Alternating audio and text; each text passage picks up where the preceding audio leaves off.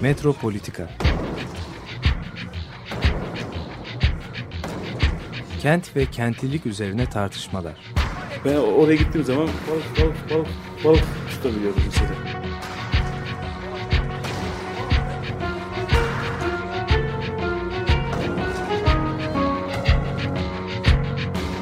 Hazırlayıp sunanlar Aysin Türkmen, Korhan Gümüş ve Murat Güvenç. Takusuyor ki. Kolay kolay boşaltamadı. Yani elektrikçiler terk etmedi Perşembe Pazarı. Merhabalar değerli Açık Radyo dinleyicileri. Metropolitika'da bugün Murat Güvenç ile ben Korhan Gümüş birlikteyiz. Ee, bugün e, son güncel e, gelişmelere bağlı olarak, tartışmalara bağlı olarak hem İstanbul'un durumu hem de bu sürecin yorumlanması üzerine şu anda e, ortaya çıkmış bir takım şeyler var, varsayımlar var önümüzdeki dönemle ilgili. Onlara ilişkin bir takım yorumlarla başlamak istiyorum ben. Şimdi ilk e, konulardan biri e, dünyada da olan bir e, şeye bağlı olarak bir akıma, bir eğilime bağlı olarak Türkiye'de de sürekli bu yeni normal nasıl olacak, normalleşme süreci nasıl gelişecek gibi e, şeyler konuşuluyor. Bu e, yeni normal nasıl olacak diye bir e, tartışma var. Bu arada Sağlık Bakanlığı'nın verileriyle hazırlanmış olan bir varsayımsal takvim var. Zaten açıklamalarda da bu dile getiriliyor. Bayramdan sonra işte hayat normale dönecek. Bir takım toplu e, kullanım yerleri, kamusal alanlar açılacak deniyor. Yani bunların içinde işte stadyumlar olabilir, sinemalar olabilir, restoranlar olabilir. Bu takvime göre yeni normalin bayramdan sonra oluşacağı ve ona ilişkin düzenlemelerin yapılacağı gibi bir izlenim elde ediyor, ediniyoruz. Ancak aynı anda bu tarihlerin, bu varsayımların yapıldığı aşamada gelişmeler grafiğine baktığımızda tablonun o kadar da buna uygun olmadığı görülüyor. Yani tam tersine e, sayılar sürekli artıyor hem de inanılmaz bir şekilde. Yani e, bu şeyin e, tabloda baktığımızda açıklanan veriler bunlar. 10 gün gibi kısa bir sürede vaka sayısında neredeyse yüzde yüze bir e, yakın bir artış var hatta daha fazla bir artış var. E, ve e, bu yeni normalin de işte virüs taşıyanların bir varsayım olarak sabitlenir gibi olacağı varsayılıyor Mayıs ayının sonuna doğru. Müşterek alanların kullanıma açılabileceğinden söz ediliyor. Şimdi burada Amerika'daki e, tartışmadan da dün söz ettiler.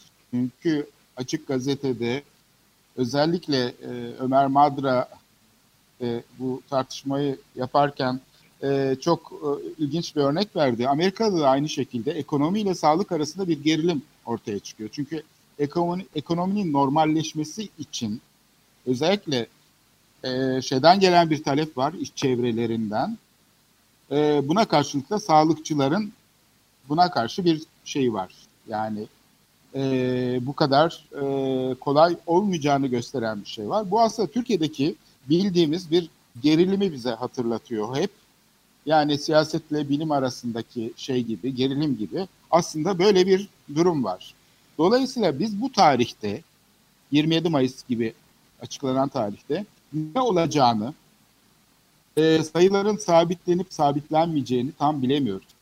Ama şu anki grafikteki 10 günlük süre içindeki artış e, dikine doğru giden bir e, vaka sayısı var. Ölüm sayılarının gizlendiğine dair bilgiler var.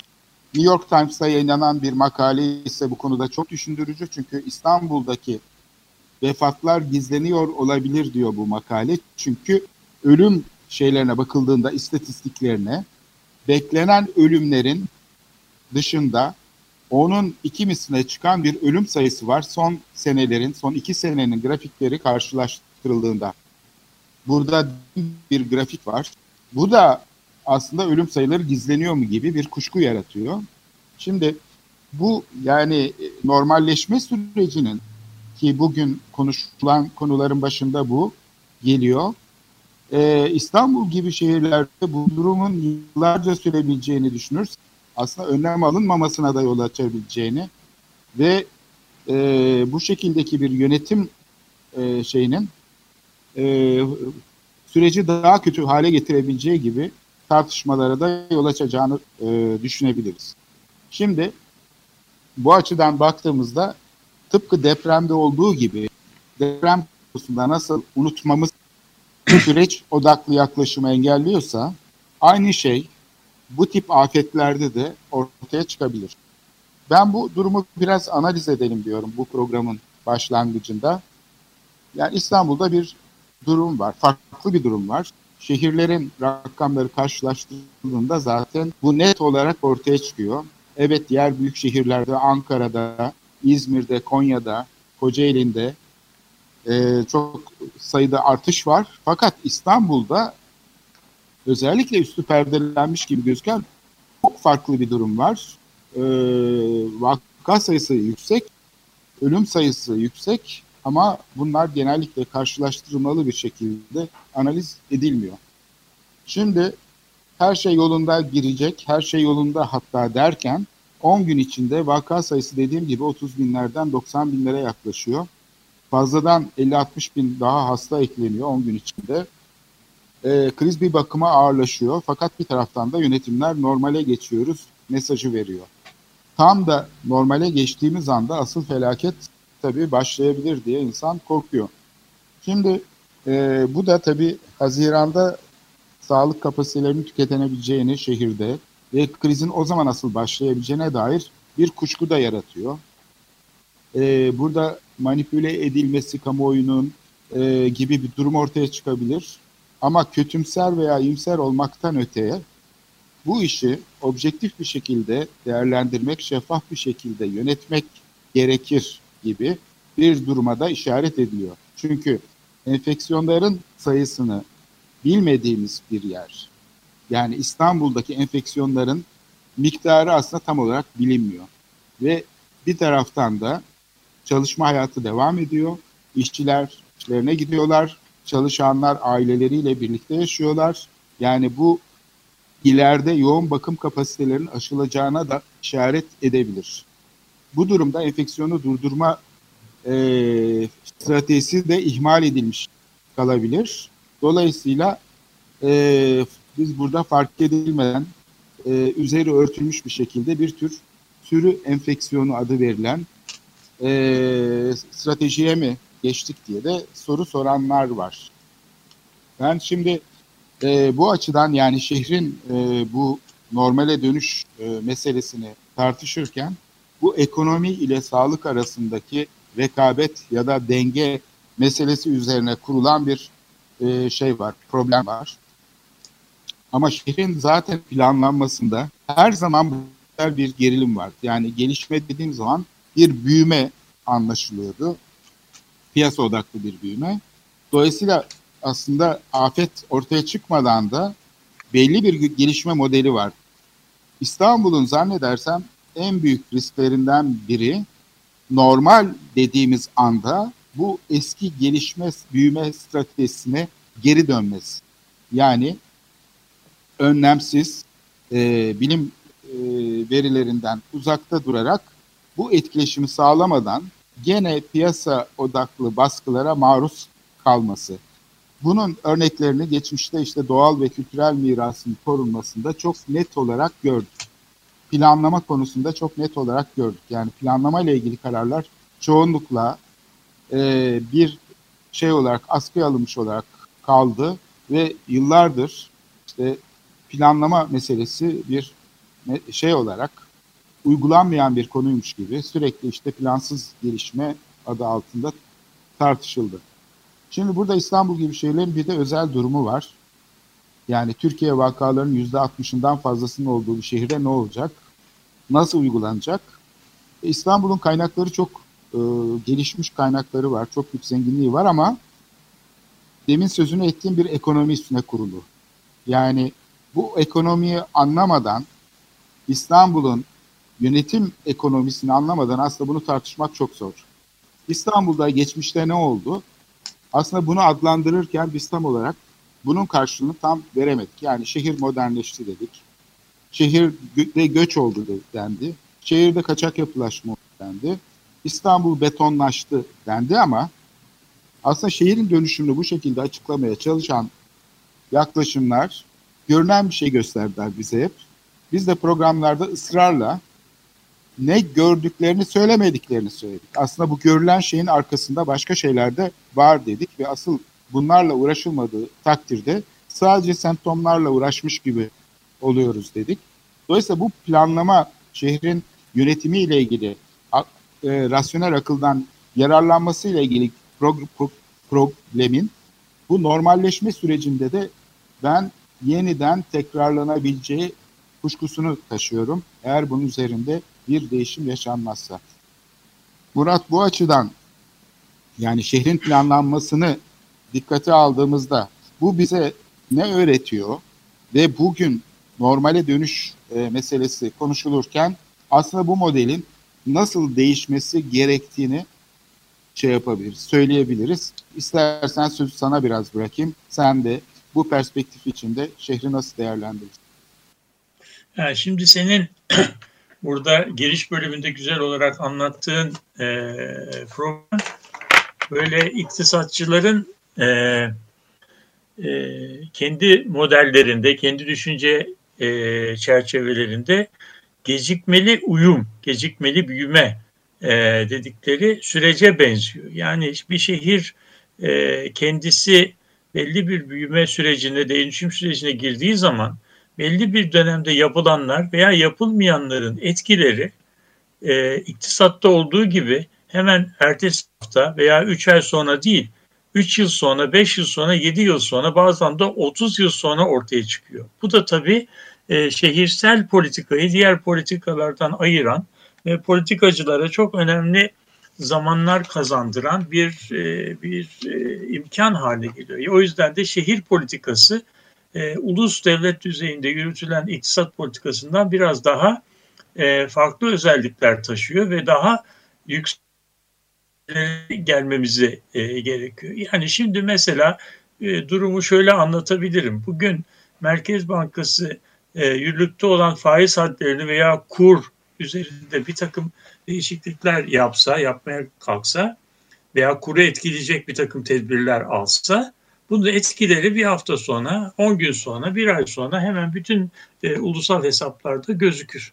Ama şehri yönetenler bugün e, bir bölgede veya kentin genelinde imar yoğunluklarını bugün olduğu düzeyden e, yüzde 60, yüzde 70 daha yukarıya çıkaran bir karar almaya kalksalar bunun etkileri böyle e, bir ay sonra, 15 gün sonra, 45 gün sonra değil, belki 5 yıl sonra, belki 10 yıl sonra e, görülecek hale gelir.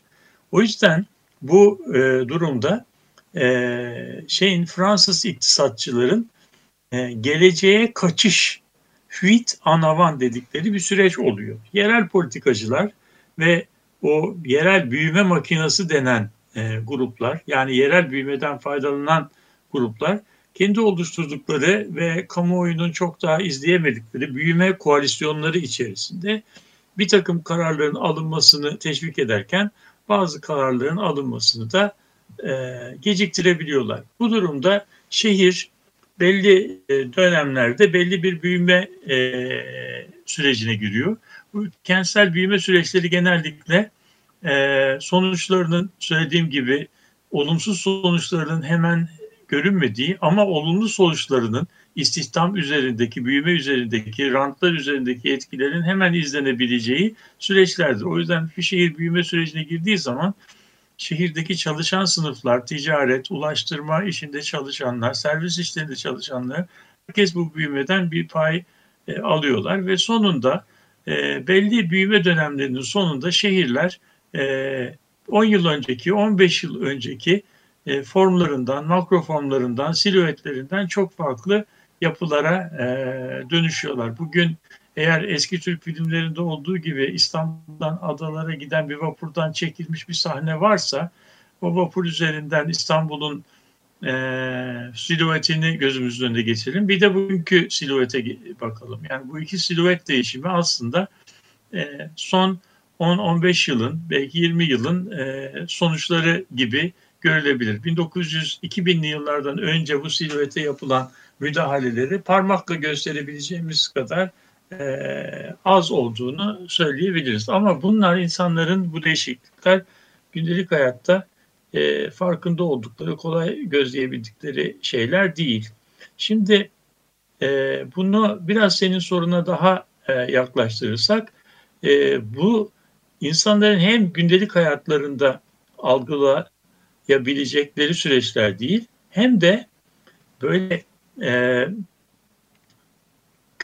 bölgesel düzeyde İstanbul'a çok e, küçük ölçeklerden bölgesiyle birlikte bakılmadığı takdirde insanın e, sokaklarda dolaşarak deneyimleyeceği dönüşümler de değil. İnsanın deyin deneyimleyeceği ölçeklerin çok ötesinde ölçeklerden bahsediyoruz. Yani bugün mesela üçüncü köprünün e, bağlantı yollarını hiç kimsenin kafasından çizebileceğini zannedemiyorum. Ama e, birinci köprünün bağlantı yollarını bugün İstanbulluların her birisi bir eskiz kağıdı üzerine kabaca e, ve az bir hatayla e, çizebilirler. Yani ölçek öyle değiştiği zaman artık algılama da e, imkansız hale geliyor. Şimdi bu uzun girizgahtan sonra söyleyeceğim biz aslında e, İstanbul'un e, büyüme sürecinde 1950'lerden başlayan hızlı büyüme sürecinde ki buna biraz sonra bir daha tekrar geleceğim.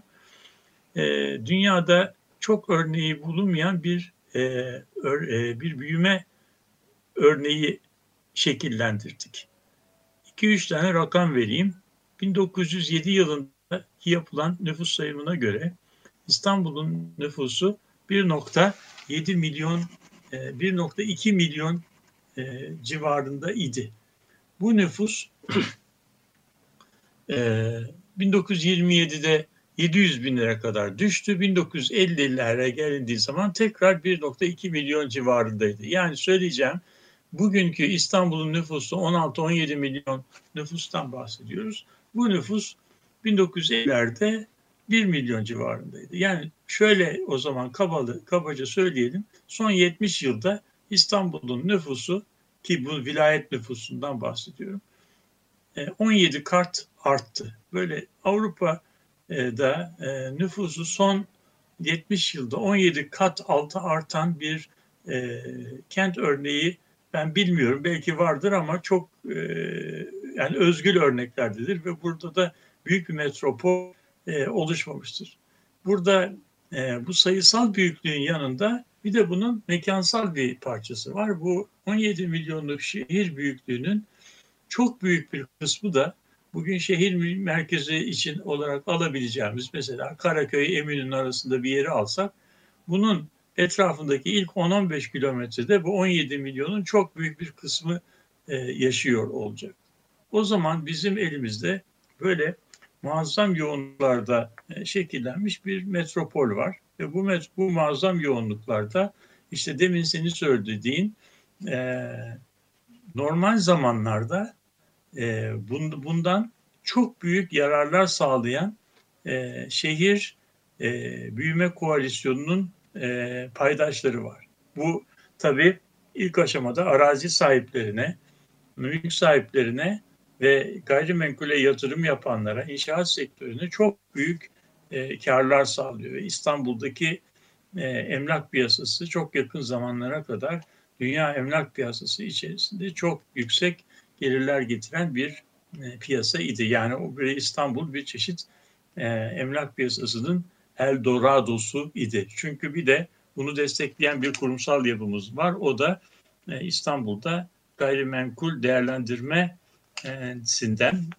yani rantlardan e, vergi e, alınmıyor. Bu tabii İstanbul'u özellikle de çekici bir hale getiriyor. Sonuçta İstanbul çok nüfusun çok yoğun yaşadığı, demin söylediğin gibi e, bir kent haline geliyor.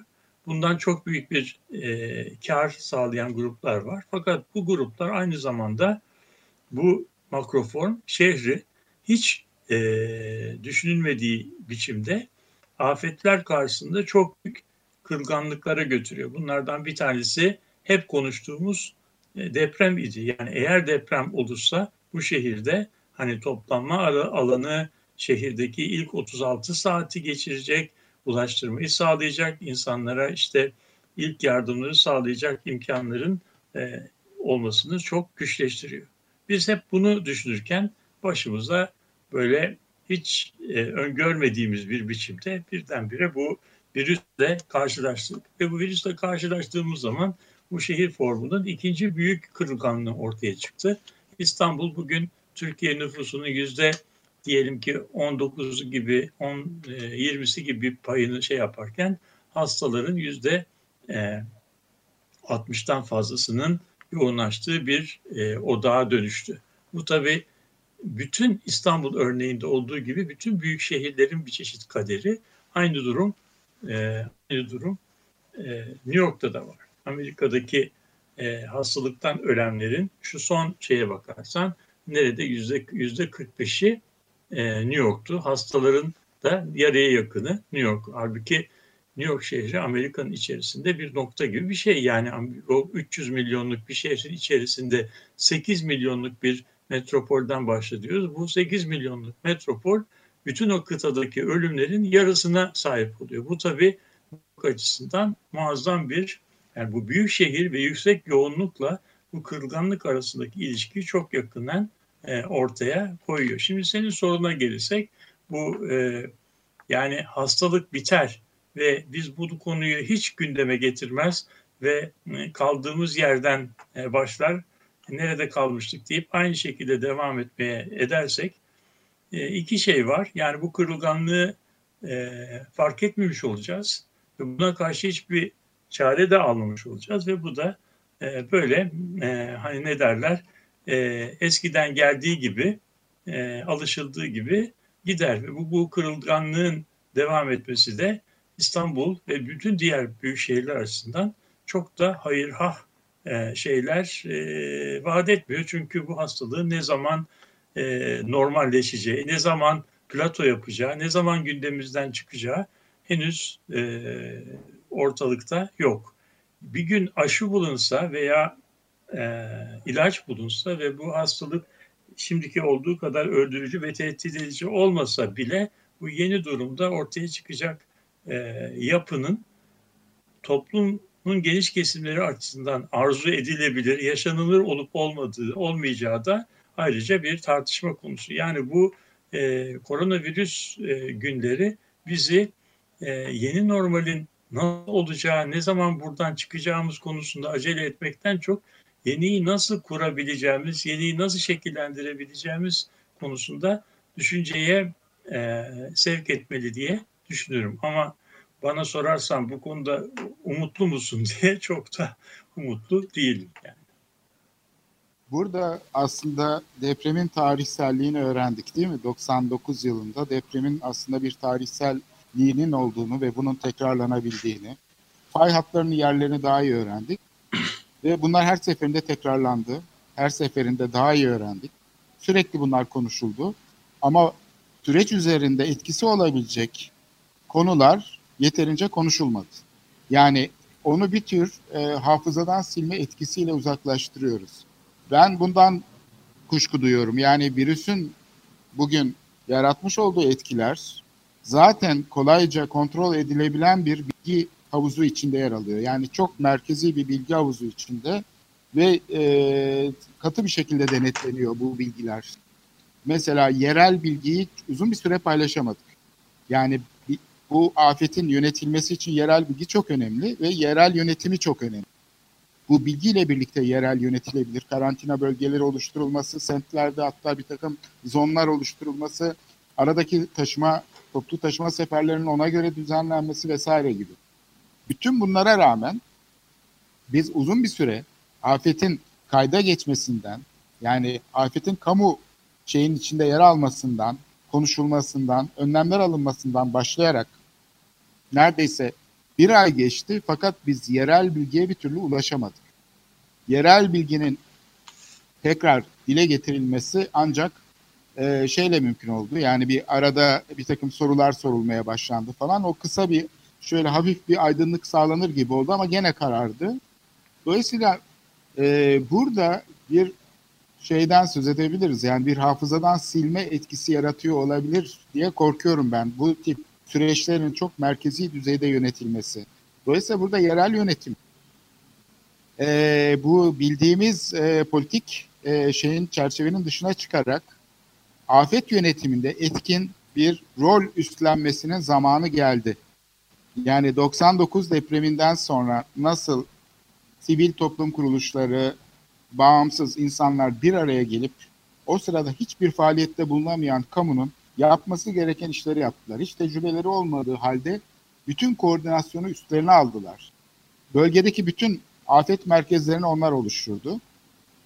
Bu büyük kurumlar ki bunların içinde Büyükşehir Belediyesi de var. Binlerce insanı çalıştıran koskoca dev kuruluşlar o sırada atıl kaldı. Onların belki imkanları kullanıldı. İşte deniz otobüsleri ulaşım için kullanıldı. Onlar değişik yerlere yanaştırıldı falan. Ama bu esnek planlamayı yapanlar gene e, bağımsız insanlar oldu. Dolayısıyla yani yönetimin katılımcı hale getirilmesi o kadar önemli ki bu afetin yönetiminde. Bildiğimiz kamu aygıtının daha iyi çalışabilir hale gelmesi için bu gerekli. Yani sadece insanların daha fazla aktif olması vesaire işte ekonominin canlanması değil. Aslında kamu sisteminin daha verimli çalışması için bu yöntemlerin aslında denenmesi gerekiyor. Ama şeye baktığımız zaman açıklamalar pek onu göstermiyor. Yani daha çok bir gerilim hattı, politik gerilim ekseni üstünde kuruluyor. Ya da bugün gördüğümüz gibi ekonomi ile sağlık bilimsel bakış açısı arasındaki bir e, şey farkı gibi, öncelik farkı gibi algılanıyor. Bizim bu tip e, şeyler üzerine kurulmuş, dikotomik yaklaşımlar üzerine kurulmuş, hem siyasal konularda olsun, hem devlet aklını oluşturan bilimsel konularda olsun, aslında daha ilişkisel bir e, yönetim tarzına geçmemizin gerekli olduğunu ben düşünüyorum. Yani bunu yapmadan e, bu normalleşme sürecini ben söz etmek biraz anestezik bir etki yaratıyor diye korkuyorum açıkçası. Yani o e, normalleşme süreci e, çok farklı biçimlerde olacak öyle öyle görünüyor. Yani bu plato yapma, şeylerin vakaların sayısının azalması filan gibi bir e, istatistik göstergelere erişildiği zaman daha az hasta, daha az e, ölüm gerçekleştiği zaman e, insanlar e, işte tamam normalimize döndük diyecekler ve de tabii bu e, bu da ne yazık ki mümkün olabilecek e, şeylerden, normalleşmelerden sadece bir tanesi olacak. Bu e, şeyden, yaşanandan bir e, refleksif bir sonuç e, çıkarmamış olacağız ve bunun üzerinde e, düşünmemiş olacağız diye ben düşünüyorum. İstersen şimdi e, bir ara verelim, bu müziğimizi dinleyelim, ondan sonra tekrar devam edebiliriz.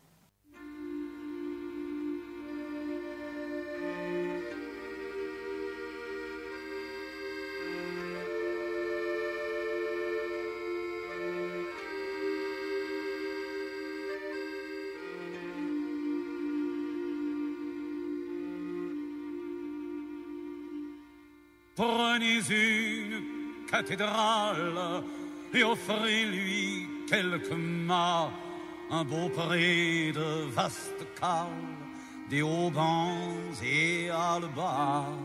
Prenez une cathédrale haute en ciel et large au ventre, une cathédrale à tendre de clin et de grands voiles. Prenez une cathédrale de Picardie ou de Flandre, une cathédrale à vendre par des prêtres sans étoiles.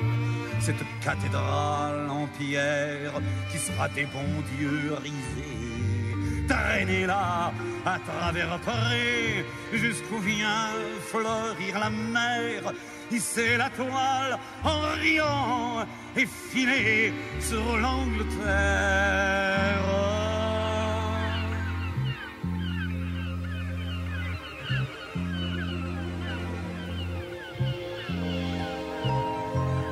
L'Angleterre du haut d'une cathédrale, même si le thé fait pleuvoir, quelque ennui sur les escales. Les cornouailles sont à prendre quand elles accouchent du jour et qu'on flotte entre le tendre, entre le tendre et l'amour. Prenez une cathédrale et offrez-lui quelques mâts, un beau pré de vaste cale, mais ne vous réveillez pas. Filez toute voile d'or et hisse les matelots à chasser les cachalots qui vous mèneront aux Açores, puis Madère avec ses filles, Canarian et l'océan qui vous poussera en riant, en riant jusqu'aux Antilles. Prenez une cathédrale, hissez le petit pavois et faites chanter les voiles, mais ne vous réveillez pas. Putain, les Antilles sont belles, elles vous croquent sous la dent. On se coucherait bien sur elles, mais repartez de l'avant. Car toute cloche en prend le bas, votre cathédrale sous voile transpercera le canal, le canal de Panama. Prenez une cathédrale de Picardie ou d'Artois, partez cueillir les étoiles, mais ne vous réveillez pas.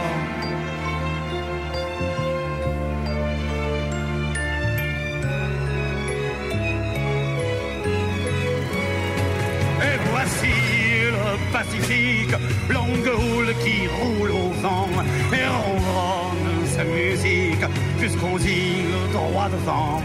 Puis que l'on vous veuille absoudre, si là-bas bien plus qu'ailleurs, vous tentez de vous dissoudre entre les fleurs et les fleurs. Prenez une cathédrale, hissez le petit pavois et faites chanter les voiles, mais ne vous réveillez pas. Prenez une cathédrale de Picardie ou d'Artois, partez pêcher les étoiles, mais ne vous réveillez pas. Cette cathédrale en pierre, traînez-la à travers bois, jusqu'où vient fleurir la mer, mais ne vous réveillez pas. Mais ne vous réveillez pas.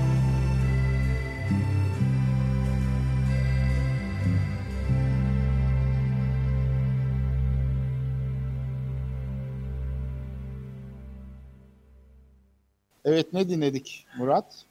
Ee, şimdi bu e, Jacques Brel'den Katedral isimli bir e, şarkısını dinledik. Katedral e, bir e, nasıl diyelim mabede değil de bu şarkıda Jacques Brel'in kendisinin sahip olduğu bir e, yelkenli tekneye e, teknenin adı. Yani burada e, ölmeden önce yaptığı son planda Jacques Brel e, yeryüzünde e, mutluluğun tarifini bir yemek tarifi gibi yazıyor ve bunun içerisinde kendi teknesinin ne kadar e, önemli bir e, yemek malzemesi gibi oluşturucu gibi yer aldığını anlatıyor. Hoş bir şarkıdır. Onu bu umutsuz günlerde, biraz kara günlerde e, dinleyelim dedik. Şimdi e, sen devam ediyordun bu şeyle ilgili. Yani yeni normale geçiş sürecinin özellikleri burada neler yapılabilirliği konusundaki e, görüşlerini istersen devam edebilirsin. Yani burada hem zihin dünyasında olsun hem de eylemselliklerinde olsun kamu yönetimlerinin aslında bir farklı ilişki biçimine geçmesi gerekir diye e, geçmişten beri aslında bunu söylüyoruz. Programda sürekli tekrarlıyoruz değil mi? Bunun örneklerini anlatıyoruz zaten. Yani bu İstanbul'un bu nüfus yoğunluğu meselesi, İstanbul'da insanların üst üste yaşa yaşıyor olması durup dururken olan bir şey değil. Yani bu ilginç bir topografya, şehirsel topografya oluşturuyor İstanbul. Buradaki bu mekansal oluşum bir tesadüfün sonucu değil. Yani onun e, jeografik e, özellikleri, şunlar vesaireleri kastetmiyorum. Aynı zamanda bir siyaset e, tarzının e, sonucu. Çünkü e, bu politika e, askıya almış olduğu için şeyi, hareketliliği, kentsel hareketliliği temsilinde bir problem olduğu ortaya çıkıyor. Çünkü bir tarafta bu yerleşim stratejilerini belirleyen planlama faaliyetleri, onu rasyonalize eden yaklaşımlar bir tarafta, diğer tarafta ise onun yaratmış olduğu e, yapıya karşılık gene kamu yapısı içinde bir politik hareketliliğin, bir politik motivasyonun öne çıktığını ve bu nüfus yoğunlaşmasını aslında desteklediğini görüyoruz. Yani bizim klasik kamu yönetimi yapımızda yereldeki analizi ettiğim zaman bu yoğunlaşmanın tesadüfen olmadığını, bunun aslında belli bir rejimin sonucu olduğunu, bunun tek taraftan algılanamayacağını yani İstanbul işte e, iyi planlanamadı, kötü yönetildi vesaire gibi ya da siyasetçilerin tercihleriyle algılanamayacağını burada aslında analiz edilmesi gereken bir süreç var. Yani toplumsal eşitsizliği yeniden üreten bir e, şey var, e, temsil e, modeli var, imtiyaz yaratan bir temsil modeli var. Bu model değişmediği sürece tabandan gelen bir takım dinamiklerle de sürekli e, şehir mekanının siyasetin şeyi içinde önemli bir e, araç haline geldiği, bir güç merkezi olarak kullanıldığı bir strateji izleniyor. Bugün mesela Büyükşehir Belediyesi'nin faaliyetlerinin aslında kısıtlanmış olması da bunu gösteriyor. Yani Büyükşehir Belediyesi bir koordinasyon işlevi üstlenerek merkezi yönetimin e, kaynaklarının da yerinde kullanılmasını sağlayacak bir işbirliğine gidemiyor mesela. Halbuki Almanya'da hem bölge hükümeti olsun hem merkezi hükümet olsun yerel yönetimine misyon odaklı yapılar içinde bu afet yönetimini gerçekleştiriyor ve bütçeleri kullanabiliyor. Yerel ekonominin desteklenmesi açısından bu bütçelerin artık birbiriyle ilişkili olarak kullanılması gerekiyor. Oysa ki Türkiye'de bu kapasiteler kurumların altında izole ediliyor ve birbirine rakip hale geliyor çoğu zaman gördüğümüz gibi. Dolayısıyla İstanbul'un kırılganlığını oluşturan tıpkı insan vücudunda olduğu gibi virüsün etkide bulunması için aslında yapının da ona hazır olması gerekiyor diyorsun ya. Aynı şekilde şehrin bu kırılganlığını oluşturan bu politik modelin dönüşmesi, afete yani normalleşme sürecinin aslında önemli unsurlarından biri olmalı. Evet bu mükemmel bir değişiklik olmayabilir ama en azından bazı adımlar atılabilir. En azından farklı bir yönetimsel çerçeve oluşturulabilir gibi geliyor bana.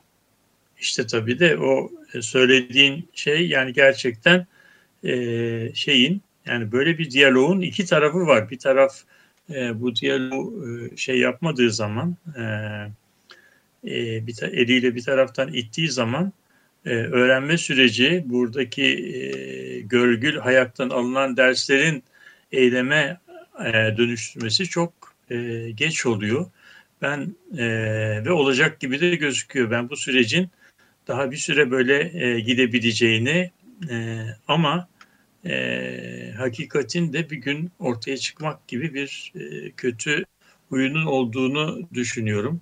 Bilmiyorum bu e, belki de yanılıyorum yani de bu gidişatın e, yani böyle bir diyaloğun olabilmesi için yani sivil toplumla yönetimin, yerel yönetimin, sivil toplumla merkezi yönetimin bir diyalog içinde olabilmesinin bir e, bir takım ön koşullarının olduğunu ve bu şu halen de bunları e, şu anda e, uygulamada göremediğimi e, düşün. Ne yazık ki e, bunun zamanı gelecek ama henüz e, maalesef bu noktada olmadığımızı düşünüyorum. Biraz evet. e, kötümser bir yorum oldu ama e, şeyden Benim izlediğim televizyonlardan yani, televizyonlardan ee, izlediğim var Murat. Burada Tabii. farklı bir şeyim var. E, çünkü yani yönetimlerin aşağı yukarı yani merkezi yönetim olsun, yerel yönetim olsun bunların kurguları yani yapılanmaları aslında çok birbirine benziyor. Yani gene aynı e, işlevler olarak bürokratik bir çalışma e, yöntemiyle çalışıyorlar. Yani planlama metotlarına baktığımızda bunu hemen anlıyorsun. Yani kendi başına aslında bir bürokratik şey üretiyor, rasyonel ve bunu aslında bağımsız e, kapasitelere açmıyor. İstanbul'un planlama pratiklerine baktığımızda bunu görüyoruz. İster ulaşım konusu olsun, ister sağlık konusu olsun hiç fark etmiyor. Her konuda aslında kamu bu bürokrasi ve onun dışında kalan bir piyasa aktörleri var. Bu ikisi arasındaki diyalogla şekilleniyor kamu faaliyetleri. Şimdi benim burada söylemek istediğim şey şu.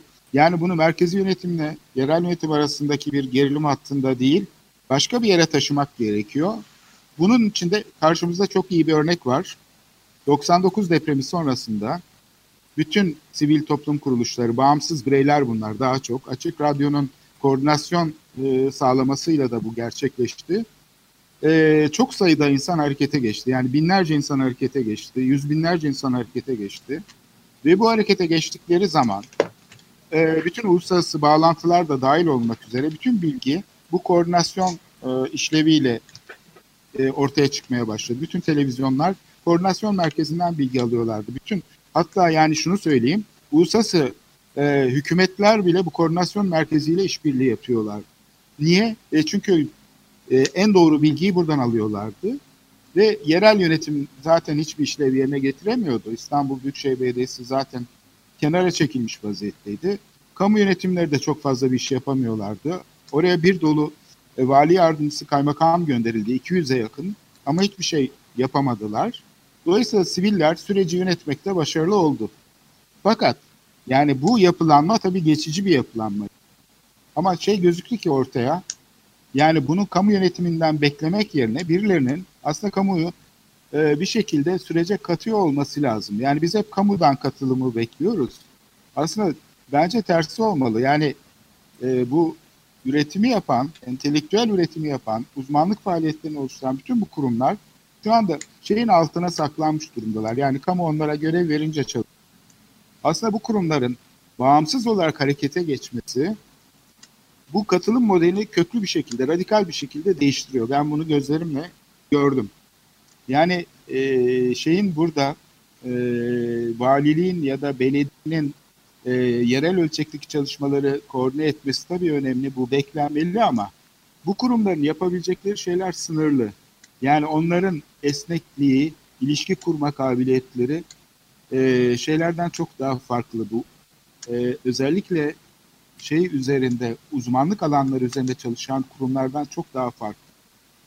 Daha katı bir e, karar alma mekanizmaları var. Dolayısıyla e, bilginin doğası bunu gerektiriyor. Yani bu yapıların bağımsız olması zaten yani planlama süreçlerini şey hale getiriyor, katılımcı hale getiriyor. O yüzden e, belki de talebin şeyden gelmesi gerekmiyor. Yani kamu yönetimlerinden gelmesi gerekmiyor. Aslında uzmanlık faaliyetlerinin bunun içinde bu yapıları bir şekilde dönüştürecek, sökecek bir şekilde harekete geçmesi gerekiyor. Çünkü merkezi yönetimin, yerel yönetimin birliği yapmasının da şeyi buradan e, ortaya çıkabilir. Böyle bir girişim ortaya çıktığında onlar da aslında bu işin içine farklı şekillerde katılabiliyorlar.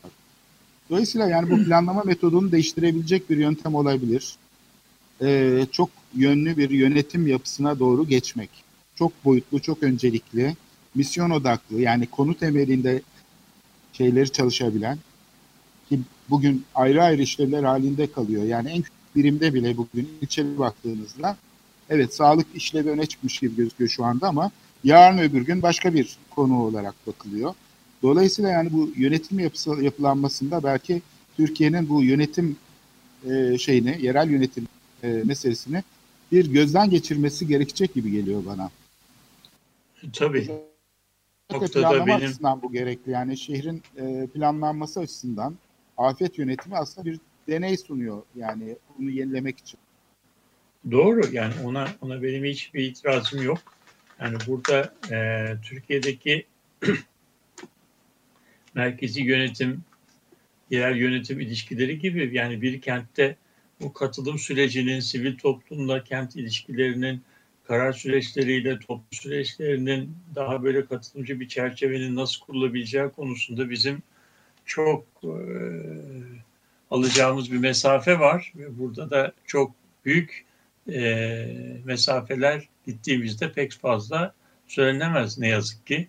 Çünkü şehirlerimizin formu, formları, özellikleri, kırılganlıkları bu alanda ne kadar e, mesafe aldığımızın en iyi göstergesi. Eğer e, böyle bir katılımcı bir e, süreç olsa o zaman şehirsel yapılara müdahaleler bugünkü kadar fütursuzca olmaz ve bunun sonucunda da e, şey şehirlerin veya işte içinde yaşadığımız mekansal e, oluşumların kırılganlıkları bugünkü kadar açık bir biçimde ortaya çıkmaz. Ne yazık ki burada bu durumda sadece Türkiye'de değil birçok gelişmiş Batı ülkesinde de bu kırılganlıkların ne kadar yüksek olduğunu bir küçük virüs bize açıkça gösterdi. Bugün İngiltere'de işte Türkiye'den gönderilecek olan e, tıbbi malzemelerin beklentisi içindeler. New York'taki durum e, ortada. E, depremle kurduğun an analoji e, doğru ama onu da birazcık şey yapmak lazım. E, nasıl diyelim? İhtiyati ihtiyatla karşılıyorum. Çünkü o durumda İstanbul depremi çok büyük bir olay olmasına rağmen dünyanın tamamını etkilememişti. Şimdi dünyanın her tarafında insanlar kendi canlarını derdine düşmüş, düşmüş vaziyetteler. Yani artık Deprem dünyada değil böyle. Yani efendim, aynı, efendim? Deprem Yani, e, bir şey değil evet. Evet yani bu, bu arada bu, yani ikisi arasında alınacak benzerlikler olduğu kadar tabii e, farklılıklar da var. Şeyin e, o döneme kıyasla bu e, aynı zamanda depremin ve bu afetin ne kadar büyük bir siyasi e, sonuçları olabileceği de görüldü. O nedenle işte bütün bu afet yönetim uygulamaları e, daha ciddiye alındı. Böyle afetin bir çeşit ekonomi politiği kuruldu. Çünkü afet bir anda e, bütün medyayı işgal eden büyük bir şey haline geliyor. Ve bugün Amerika'da gördüğümüz e, tartışmanın büyük bir kısmı aslında e, bu sonuçta insanlara bu, dep bu depremi Ali veya Veli kontrol altına aldı. Biz onu borçlu, onu ona borçluyuz dedirtecek hamle için yapılıyor. Yani orada e, gördüğümüz işte eyaletlerle merkezi e, federal hükümet arasındaki kavgada biraz e, başka yerlerde gördüklerimize benziyor diyebilirim. Evet bunu aslında şehir kaynaklarının kullanılmasında da görüyoruz. Ee, özellikle bu mekan e, politikalarıyla aslında çok önemli bir kaynak harekete geçiriliyor. Özellikle İstanbul gibi şehirlerde.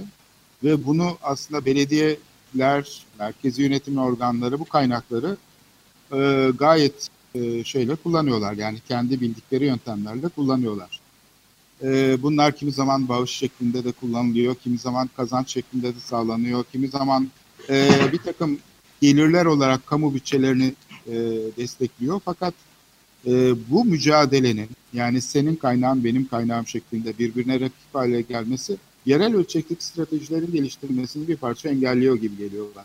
Yani bugüne kadar şehir kaynaklarının aslında bu siyasi modeldeki kullanımı ve yönetimlerin birbiriyle rakipleşmesini bunu biz hep siyasi şey üzerinden, form üzerinden algıladık. Yani işte o siyasi rakibi o başka partiden o zaman ona kullandırtmıyor gibi algıladık. Oysa ki sadece bundan ibaret değil. Yani şehrin kaynaklarının, imkanlarının, bu mekansal dönüşümün aslında bir bütünce, bütüncül olarak e, şey yapılabilmesi için, yönetilmesi için e, bu ilişkinin kurulması sorunlu hale geliyor. Yani burada beklenmedik bir hassasiyetin oluştuğu e, gibi bir şeyle karşı karşıya kaldık son olarak bu yardımların toplanması konusunda. Oysa ki bu çok geleneksel bir şey. Yani bu şehir politikalarının temelinde zaten bu kaynakların ayrı şekilde kullanılması yöntemi var. Dolayısıyla bu şehirleri bu hale getiren e, politikalarda aslında bu şeyden kaynaklanıyor gibi geliyor bana. Yani kaynakların nereye kullanılacağına dair önceliklerin yine kurumsal yapılar altında belirlenmesi. Galiba programın sonuna geldik ya da yaklaştık. Evet. Ee, evet. Programı e, bitirirken istersen sen bitir e, Murat. E, son dakikamız içindeyiz zannedersem.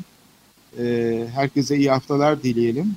Valla sen açılışta bu yeni normal nasıl e, olacak diye bir soruyla başlamıştın. Ben de bu yeni normale ilişkin bir başka soruyu da e, bitireyim. Yani e, biz ne yaparsak yapalım e, bu süreç bizi e, bu olağanüstü günlerden çıkarıp yeni bir normale doğru götürecek.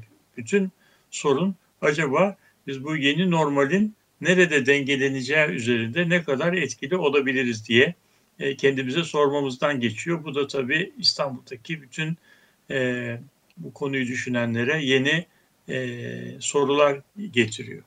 Bu dilerim bu soruları iyi değerlendiririz. Bu vakit bize yeni farklı daha yaşanılır bir kentsel çevre e, tasarlamak için bir e, vesile olur. Böyle bitirelim diye. Evet bu şeyin sürekliliği de dikkate alındığı zaman bu salgınların sürekliliği ve e, deprem gibi bir anlık bir şey olmadığı dikkate alındığı takdirde bu afetin aslında bu gözden geçirme sürecinin zamana yayılabileceğini de umut edebiliriz diye ben de Evet. sana bir eklemede bulunayım. O zaman e, herkese sağlıklı, umutlu bir hafta dileyelim. Hoşçakalın sevgili Açık Radyo dinleyicileri. Görüşmek üzere.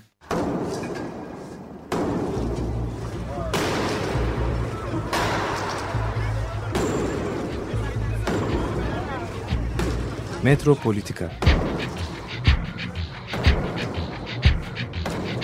Kent ve kentlilik üzerine tartışmalar. Ben oraya gittiğim zaman balık balık balık balık tutabiliyorum mesela.